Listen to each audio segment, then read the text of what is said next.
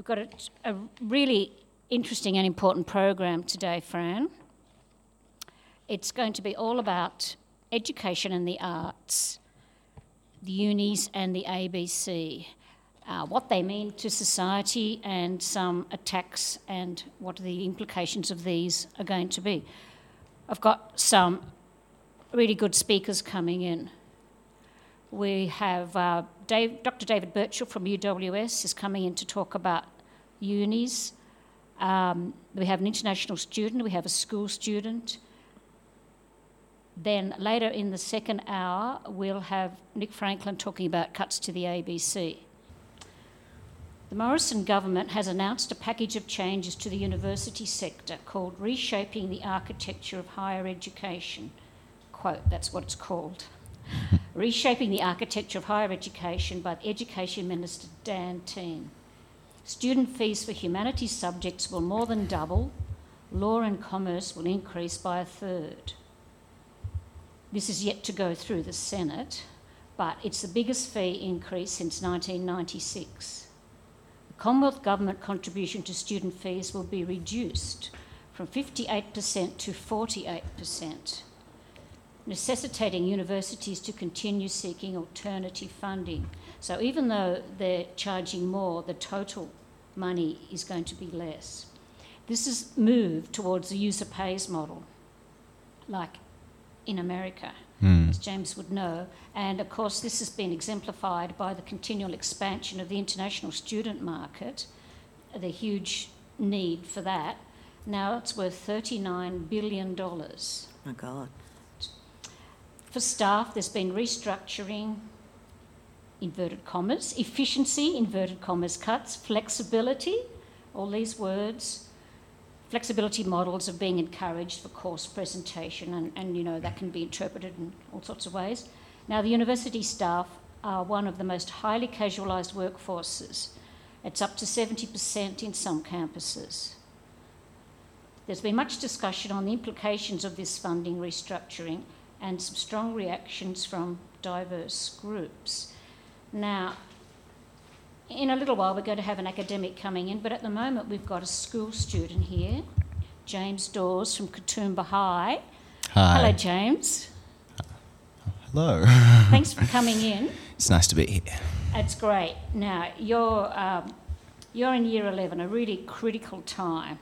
So, what's your reaction to the prospect of paying more, possibly, Oh, for it, your university degree? it's bad. I mean, I think my kind of generation or my subject, my cohort, people my age are already facing like a really difficult working life ahead of them with, you know, especially in the next couple of years, an economy that is going to be, you know, coming out of a pandemic, se- severely, you know, damaged and, you know, in deficit and not deficit, the other one, economic terms, recession, yes, and um, I suppose that, well, I think for us, we're very conscious of that. All my friends I know are very conscious of how hard it's going to be for us to own our own homes, to like uh, have a career that can pay the rent, and you know, if people, a lot of people, you know, still want to raise kids, as is perfectly natural. So it's like impossible to see. How, it's it's a very difficult proposition in like kind of the situation, and then this is this is just another punch in the gut, really. Like HECS debts. I mean, I know plenty of people in their 30s and 40s who are still paying off their HECS debts, and like if that's going to be increased, then how how long does that debt last? It's almost like a lifelong thing you're looking at here, paying back for you know tertiary education. Yes, in Can I just- of sorry, the, sorry. the debt burden, yeah. Um, I just want to ask James quickly um, has this changed your plans? What were you planning to do? Were you planning to go to uni? And because I know you're a, a bit of an American um, politics and history buff. Are you doing subjects? Or were you intending to study an arts degree? For yeah, example? well, I do both ancient and modern history at school. I'm not really sure what I want to do. I definitely want to go to university. That's always um, been like my plan. I'm not sure of the details, but I have friends who are. I have friends who you know want to be certain kinds of academics or doctors or want to do arts degrees, want to study theatre and things like that. I've got a sister who graduated last year who uh, is studying law, and so these cuts do impact her, even though she kind of her course has already started. Um, she's going to be, you know, at the pointy end of the stick. What what did you say? A th- in, increase by third for law Yes. degrees? Yes, But y- exactly. your interest is in history. yes. Yes, so, well, that's right in the middle of all the controversy, isn't it? The um, which which are the courses that are going to be cheaper now? I've forgotten. Only Agriculture. science Agriculture, right? and STEM ones. I think nursing by like a tiny, inconsequential amount. And maybe teaching. And is teaching. Yep. And Yeah. um, but what about IT? Is that going to be cheaper? I, I don't know. Business is going to be cheaper, or Um, I don't Less. think business is in with commerce, Commerce. is with law. Yes. oh, all it's right. business, So yeah. yeah, right. Yeah, but I mean, look, they are cut, so it, it's more bad than good. Like the, you know, you have some subjects doubling. You don't have any subjects mm. halving their prices. So, do you mm. think, for example, you're in year 11, so you've already on your course, but supposing you were, you know, younger students have to mm. now select their subjects for senior study, do you think it'll influence their choice? I doubt it. I don't. That's not normally like. There's a lot of factors that go into a year ten student choosing their subjects, but um, often they're not the most. Uh, you know, which teachers you like, what your friends are doing, what you're interested in, and then like, probably not which university courses are cheap.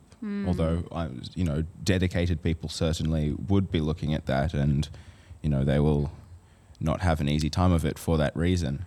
Yeah, well, so Um, that really goes against the, the government's argument, doesn't it? Because the, if the whole idea is to discourage people from doing something, it's not going to work. From what Well- you say, they will still follow their interest, and just with a, hel- a larger debt burden.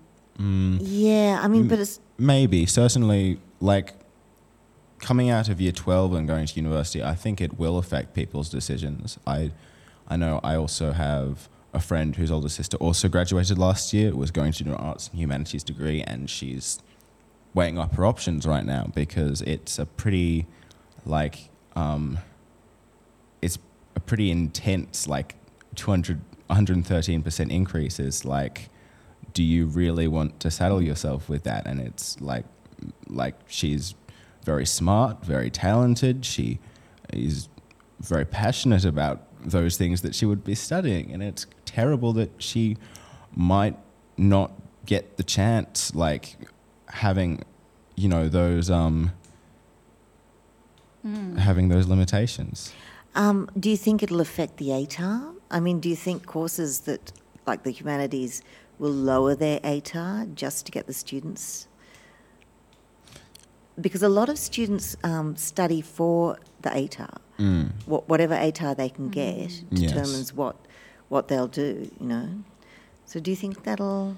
Yeah, it's interesting. I mean, the basically what happens is it's a socioeconomic thing, right? I mean, people whose parents have the money to, you know, pay or partially pay for these degrees not going to be as worried about it. I, I certainly think like I don't know if there are enough people in, you know, from the eastern and northern suburbs of Sydney to fill all those places, but um, yeah, certainly.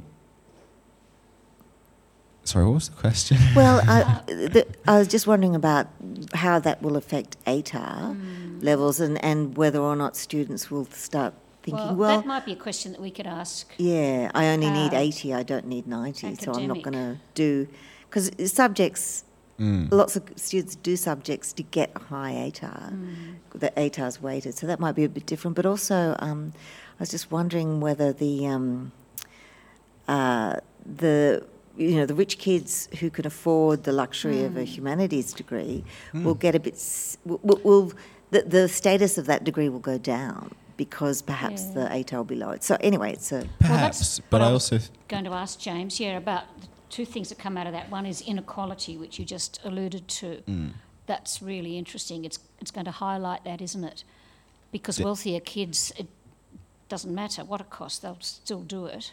Definitely. And if you're someone who doesn't have well off parents and can't meet that cost and doesn't want to be saddled with a huge debt for, you know, a significant portion of their lives, then you you know, maybe you want to do an agriculture course, but I don't know anyone who wants to do an agriculture course. Like uh, like the you know, the idea of aspirational like you know that the government really likes to put forward. It's like you're not providing much opportunity for aspiration if the only people thing people can afford to do is like Yeah. agriculture degrees and Well, research has shown that a debt, just the prospect of a debt burden, um, causes more, inhibits children from poorer families. Mm. Because I, I'm old enough to remember way back when there was no fees at all. exactly um, pre-HECS for my first degree, and you know, just the very idea of getting any debt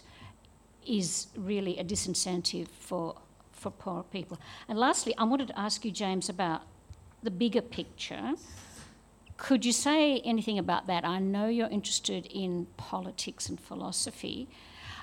Do you think this says something about the role of education, the role of universities, uh, how we value critical thinking in society? Yeah, I, I, I think it, tertiary education is very important. I think there's like not just for people to be, uh, you know, have successful careers. That's not even the main point when you're looking at it from a, you know, o- overall. You, it's good for society when people, you know, have an understanding of the world they inhabit and. Um,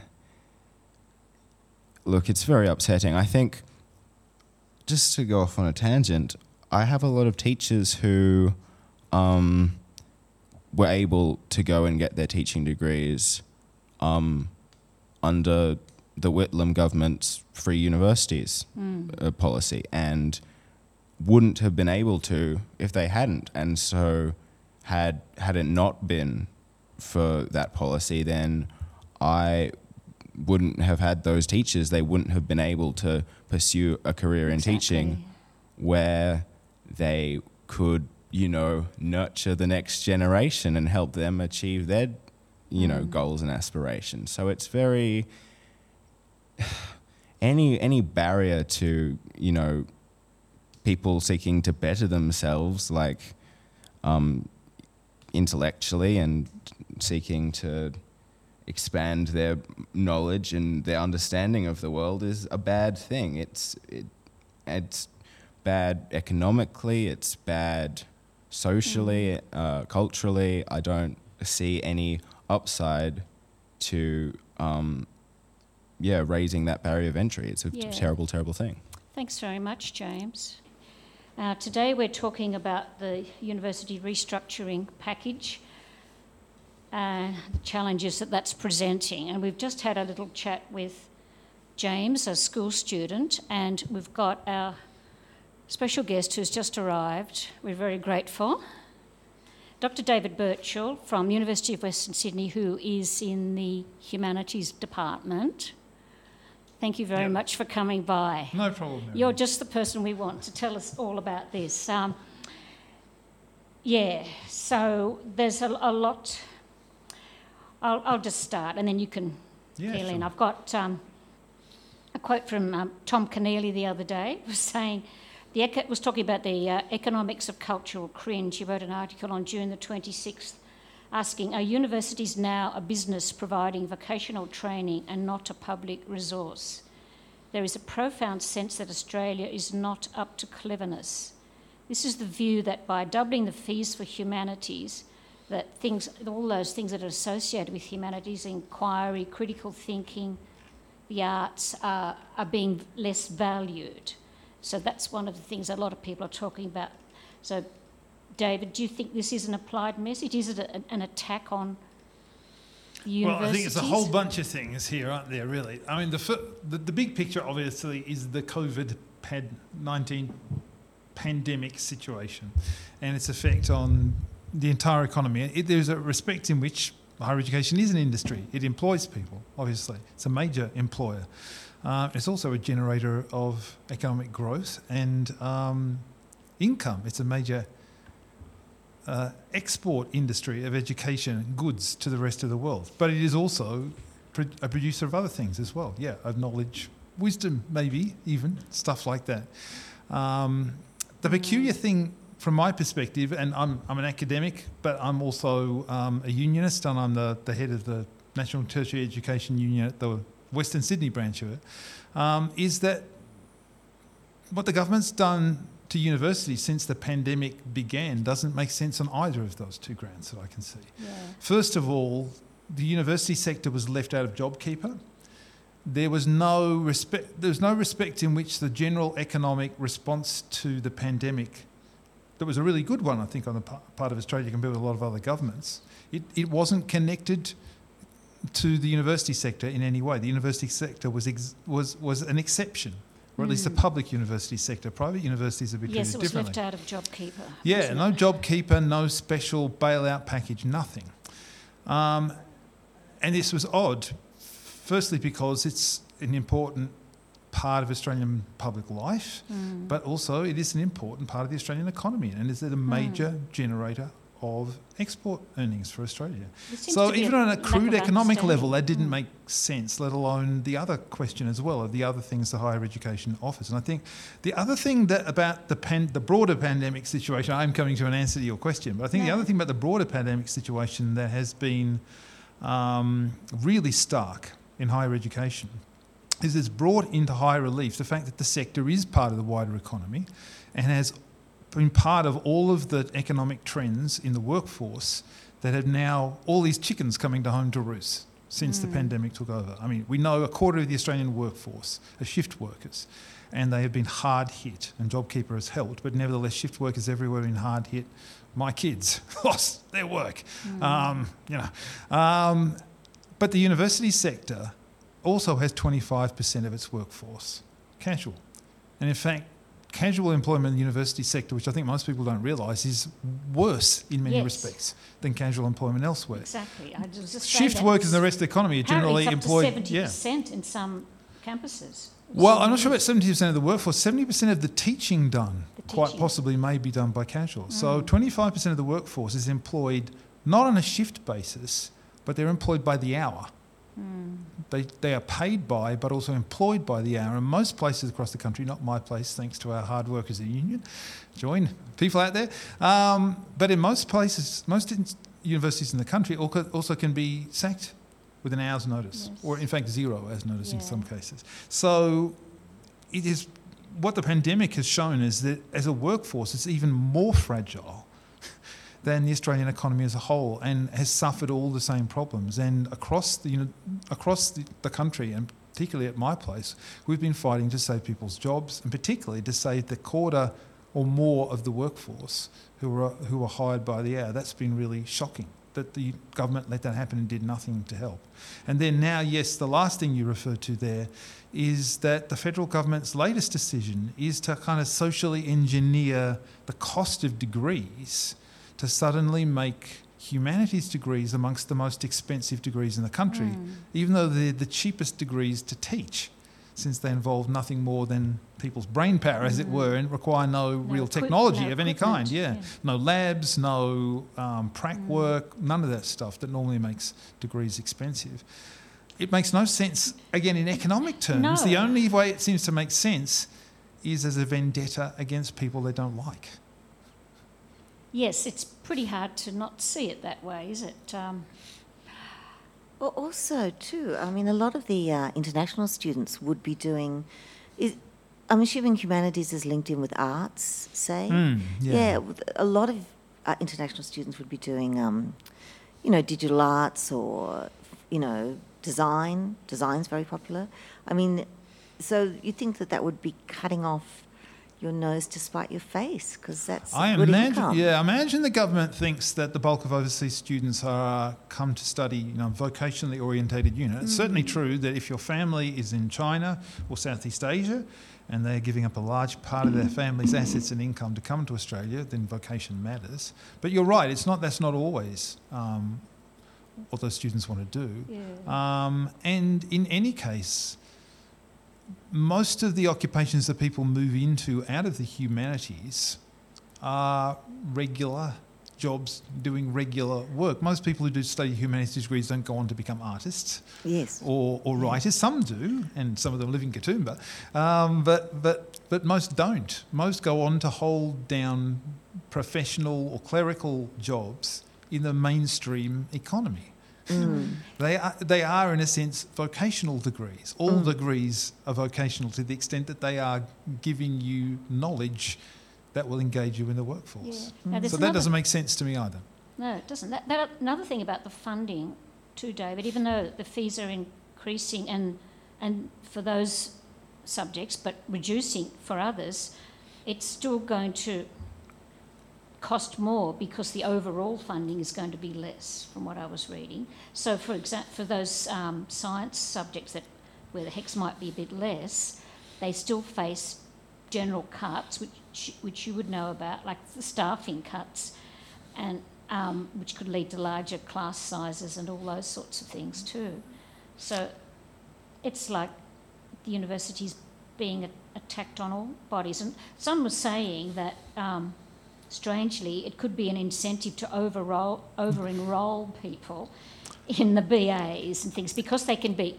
They, because they get higher fees from the students, they, then they'll use those fees to subsidise their research. So there's Yeah, no, people have made that point. point, and I think it's quite right. That uh, first of all, I never thought so. The conservative governments were into social engineering. That's usually things they they blamed on left wing governments. This is clearly a kind of social engineering, but it's a very clumsy form of social engineering. Because you're right, when a government tinkers, really, let's face it, for political reasons, with the cost of degrees to students. It does two things simultaneously. It increases the cost of a degree to students, but it also increases the revenue to the university. The more expensive the degree, the more money the university gets as well. Yeah. So it provides, as people said, a perverse incentive then.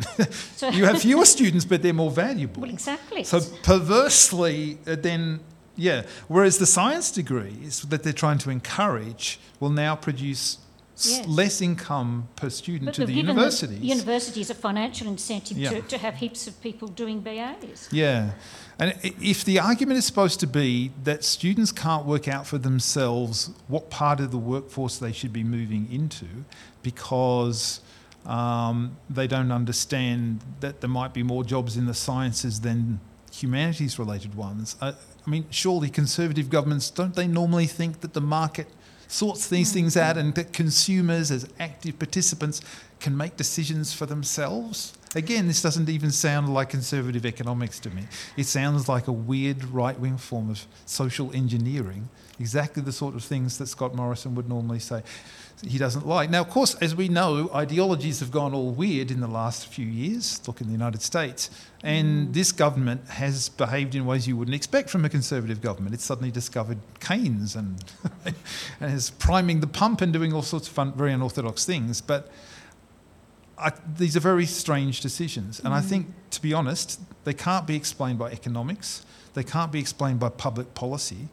They're simply an ideological prejudice, I think. They're simply a prejudice against certain types of knowledge and the people who deliver it. Yeah, I mean, it's obvious he's, uh, you know, he's targeted the arts and humanities. He's, he's targeted uh, entertainment. He's he's targeted so many things that where there might be the possibility of any kind of protest or independent thinking or whatever. But that aside, I'm just wondering, in terms of the practicalities of things, won't the universities lower their ATAR for arts and humanities, and wouldn't that simply to get more students, and wouldn't that encourage a kind of dumbing down of of arts and humanities, which would then be a disincentive for some people too.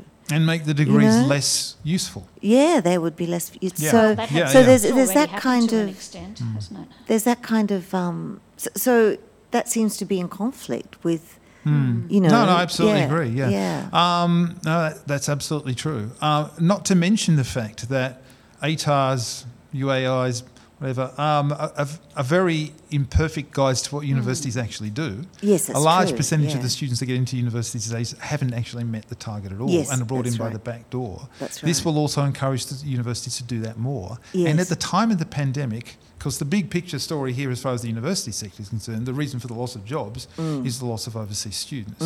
So there's been a huge hit to universities' finances. It Mm. depends upon what university you're talking about.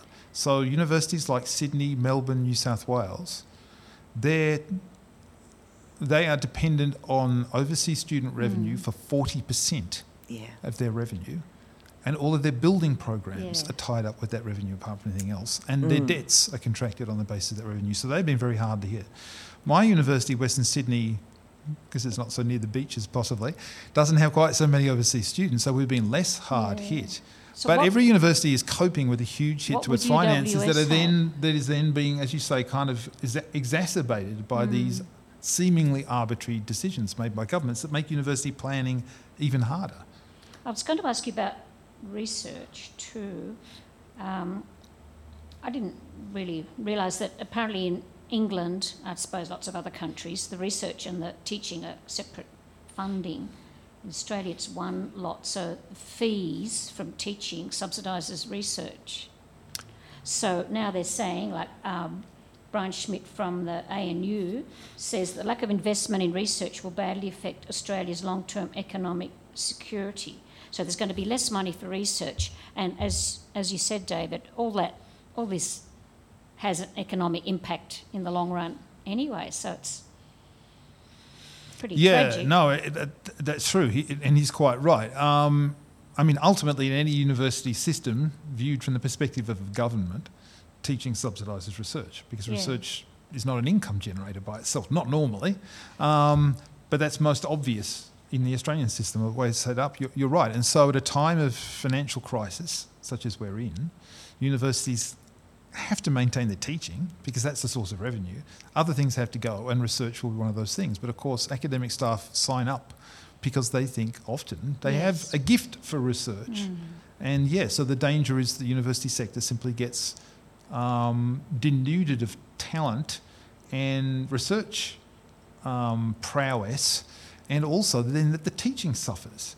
Because most research suggests that the best teaching is done when teaching and research are working together as a pair, because that's what universities Yes. are about, after all. And so I, I've heard also that, um, like a lot of humanities courses are taught by recent graduates or students doing their PhDs. They might take tutorials or whatever. I, I wonder what's going to happen to them. Um, what would they be thinking? Because having just you know spent five years doing a PhD or whatever, they will be entering nothing. I mean, that, how many jobs will there be? Yeah, for- no, I'm well aware. So, uh, as the branch president at Western Sydney, I spent the last three months of my life negotiating a deal with the university that was intended to save jobs, and particularly the jobs of casuals.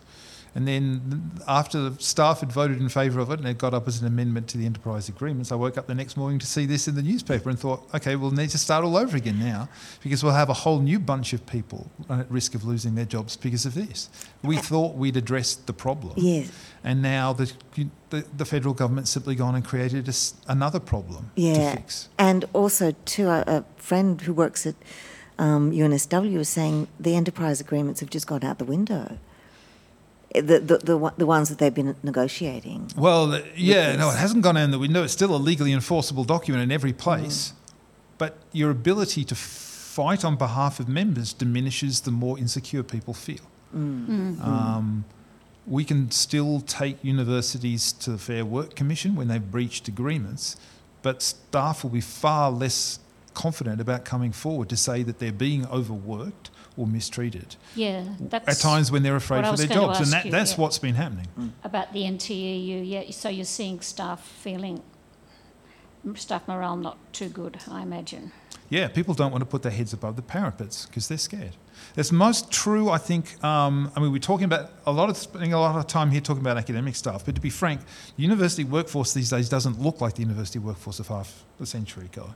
If you look at the university workforce now, in a few years' time, it will probably look something like this: half of the university workforce will be admin staff, and half will be academic staff. It's more or less that now. of the admin staff, half will be on fixed term contracts, sometimes as short as a year, and the rest will be ongoing. Half of the academic workforce will be, or already is, in ongoing work, and the rest will be casuals. So half of the university workforce, if you follow that arithmetic, will be in insecure work. Mm. It's a whole different world from the old university system of yore, which also means that if half the university workforce is in insecure work, that's half the university workforce who feels quite terrified to put their hands up and saying, I'm being overworked, my employment rights are being trodden on. That makes it far more difficult to protect people's um, and it rights. makes it much harder to be a strong union too. Ab- Absolutely, yeah. No, that has to be the focus of of any branch of of the union at the moment has to be to try. To I mean, this has been a problem as everyone to get everyone listening to this, I'm sure, is well aware. Across the entire trade union movement over the last 20, 30 years, Hmm. the major problem has been that our pockets of strength are usually in areas where employment is dwindling and where employment is growing, unionism is not strong, and that is true in universities as well. Exactly. the mm. Ongoing academic staff are three quarters of the membership, but maybe as little as a quarter of the overall workforce. Mm. And the parts of the workforce that are growing, casuals, fixed term employees, are the least likely to join a union. So it's the same problem as every other sector of the economy. And, and you mentioned half of half of the workforce will be admin. Yeah, That's yeah, outstanding. That's incredible. So Yeah. for every one academic, there's one. Yes, admin person. that's correct. Why is that? And what do you know? What, what's that doing? Um, almost every large institution in the world's become more, more bureaucratic, hasn't it? That's, that's one explanation. Um, the running and, and, and managing of the day-to-day business of universities, I think, has become much more complex than it used to be. Academic staff used to just arrange the students into classes and deal with timetable things themselves. That's now a really complex business. The whole digitisation of of um, uni- universities, the fact that, that so much is done online now, the fact that um, all of the enrolment systems, timetabling systems, all of these involve sophisticated pieces of software. All of that requires the need for different kinds of work and workers than have been required before. So yeah, there's been a major shift in the balance of the workforce. But just to take the point for you trade unionists further, um, this is also it, it's meant a huge growth in insecure employment, which just keeps to grow, growing every year, but also in people at the lower economic at the lower salary levels. Um, so you now have unions having strong membership, the union having strong membership in the industry amongst middle to senior ranking academic staff, but poorer membership amongst the lower Amongst paid the, staff. The junior and casual staff. So we find ourselves in a strange position. If you're not careful, you can find yourself defending the people who need the least defending and neglecting the people who need the most, which is another problem that yeah, the trade unions sometimes face. Union movement overall. Yeah. Same in teaching unions, which used to be a Hmm. strong, well, you know, 99% of teachers were always in the teaching union. Um, Another problem that we face, of course, is that the academic workforce, because it hasn't been growing for a long time, is ageing. Yes. Um, and our membership gets older and older. Yes. And that makes it more difficult, as in the rest of the economy, for younger employees to identify with the union and unionism because they feel that it's another world, an older generation game. What? What? Uh, do you have any graduate students or PhD students, or what are they saying about?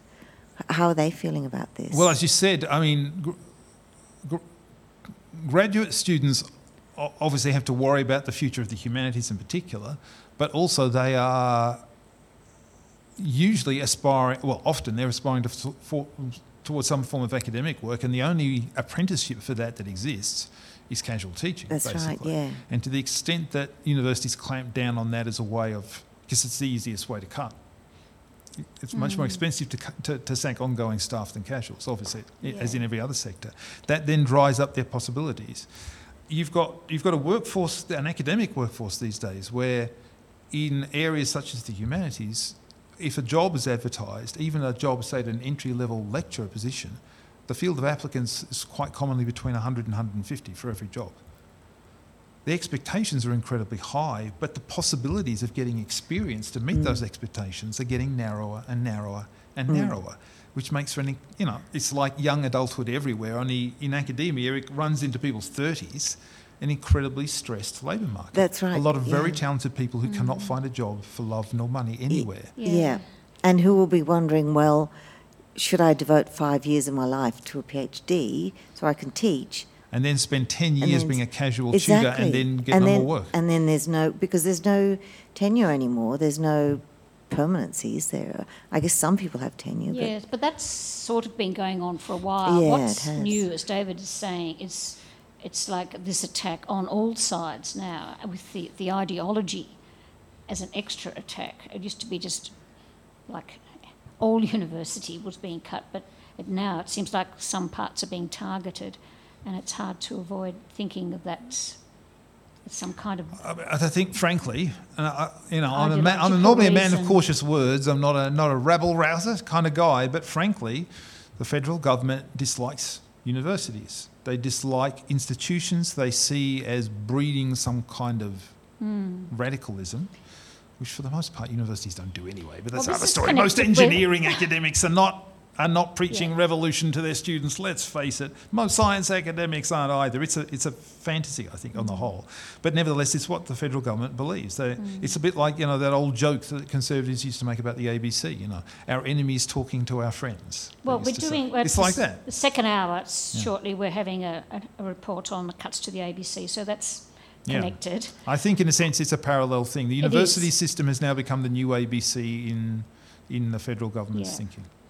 Well, thank you for coming in. It all sounds a bit, s- a bit depressing. sad, yeah. Sorry, I would, I'd love to have a happy ending. I don't see one right now. Well, is, is there any, any hope with the, you know, reintroduction of uh, international students? What do you think, you know, do you think that'll make much of a difference? it's not clear that international students are going to come back. No. Well, I've got a re- Not in the near future, recorded anyway. interview which I'm going to play with an Oh, international right, student, great. and it's really Excellent. interesting because she ends up saying that a lot of international students won't come back.